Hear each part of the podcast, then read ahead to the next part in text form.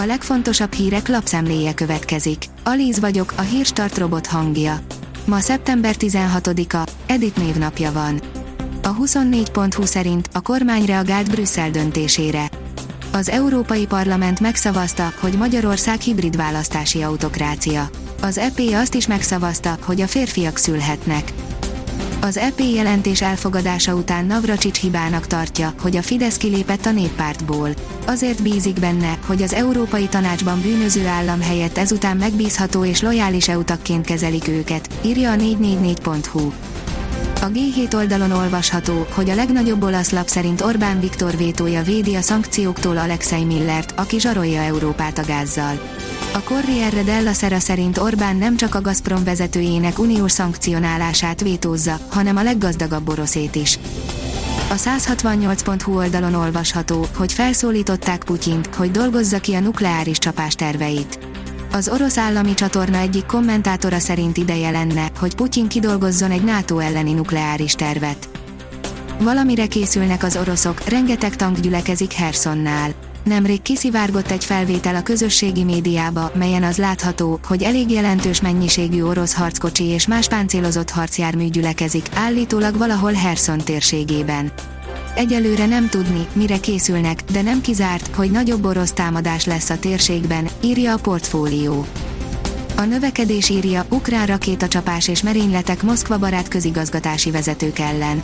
Több rakétacsapás érte pénteken Herszonban a Moszkva barát közigazgatás épületét, Luhanszkban helyi illetékesek beszámolói szerint megölték a Szakadár köztársaság főügyészét, a megszállt Bergyanskban pedig a város polgármester helyettesét és az oroszok által kinevezett közigazgatásban ugyancsak tisztséget vállalt feleségét.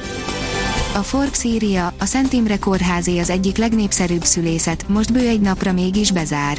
A Szent Imre kórház szülészete nagyon népszerű, az adatok is azt mutatják, sokan csak a szülésig jelentkeznek át a kórház kerületébe, hiszen a szabad orvosválasztás megszűnt. A munkaerőhiány is egyre súlyosabb. Az er té el pont hú oldalon olvasható, hogy Katalin és Meghan hercegné második. Erzsébet gyászmenetén viselt fülbevalói sokat elárulnak a királynőhöz fűződő viszonyukról. A hercegnék olyan ékszereket viseltek, amiket a néhai uralkodótól kaptak, a két ékszer összehasonlítása pedig sok mindenre enged következtetni. Például, hogy Meghan Markle viszonya nem biztos, hogy mindig olyan rossz volt a királynővel, mint azt a brit bulvár sajtó sugallta éveken keresztül. A pénzcentrum kérdezi, kígyózó sorok a magyar bankokban, mégis mi történik a betéti kamatokkal. Rohamosan növekszik Magyarországon a lakossági betétek összege. Az ok egyértelmű, a jegybanki alapkamat sorozatos emelését ugyanis a hitelek és megtakarítások kamatai, illetve hozamai is követik. Bár a betéti kamatok emelkedése lényegesen lassabb, mint a hiteldrágulás, a bankbetétek mégis népszerűek a magyarok körében.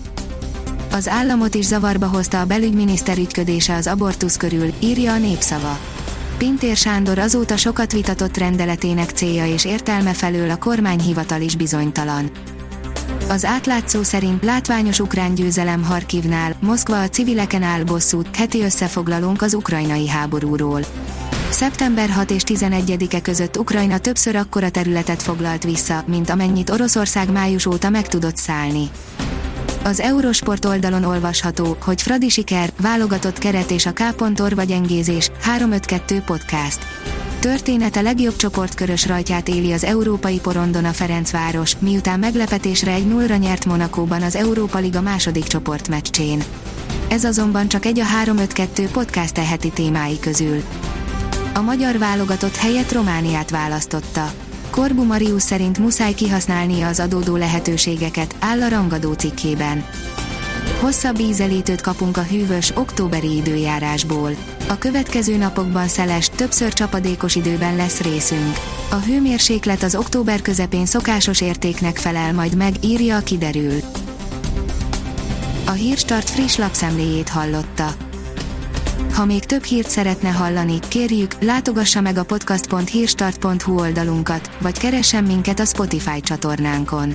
Az elhangzott hírek teljes terjedelemben elérhetőek weboldalunkon is. Ha weboldalunkon hallgat minket, az egyel korábbi adás lejátszása automatikusan elindul. Beállíthatja, hogy az összes korábbi adás, vagy csak az aktuális tematika hírei következzenek. Köszönjük, hogy minket hallgatott!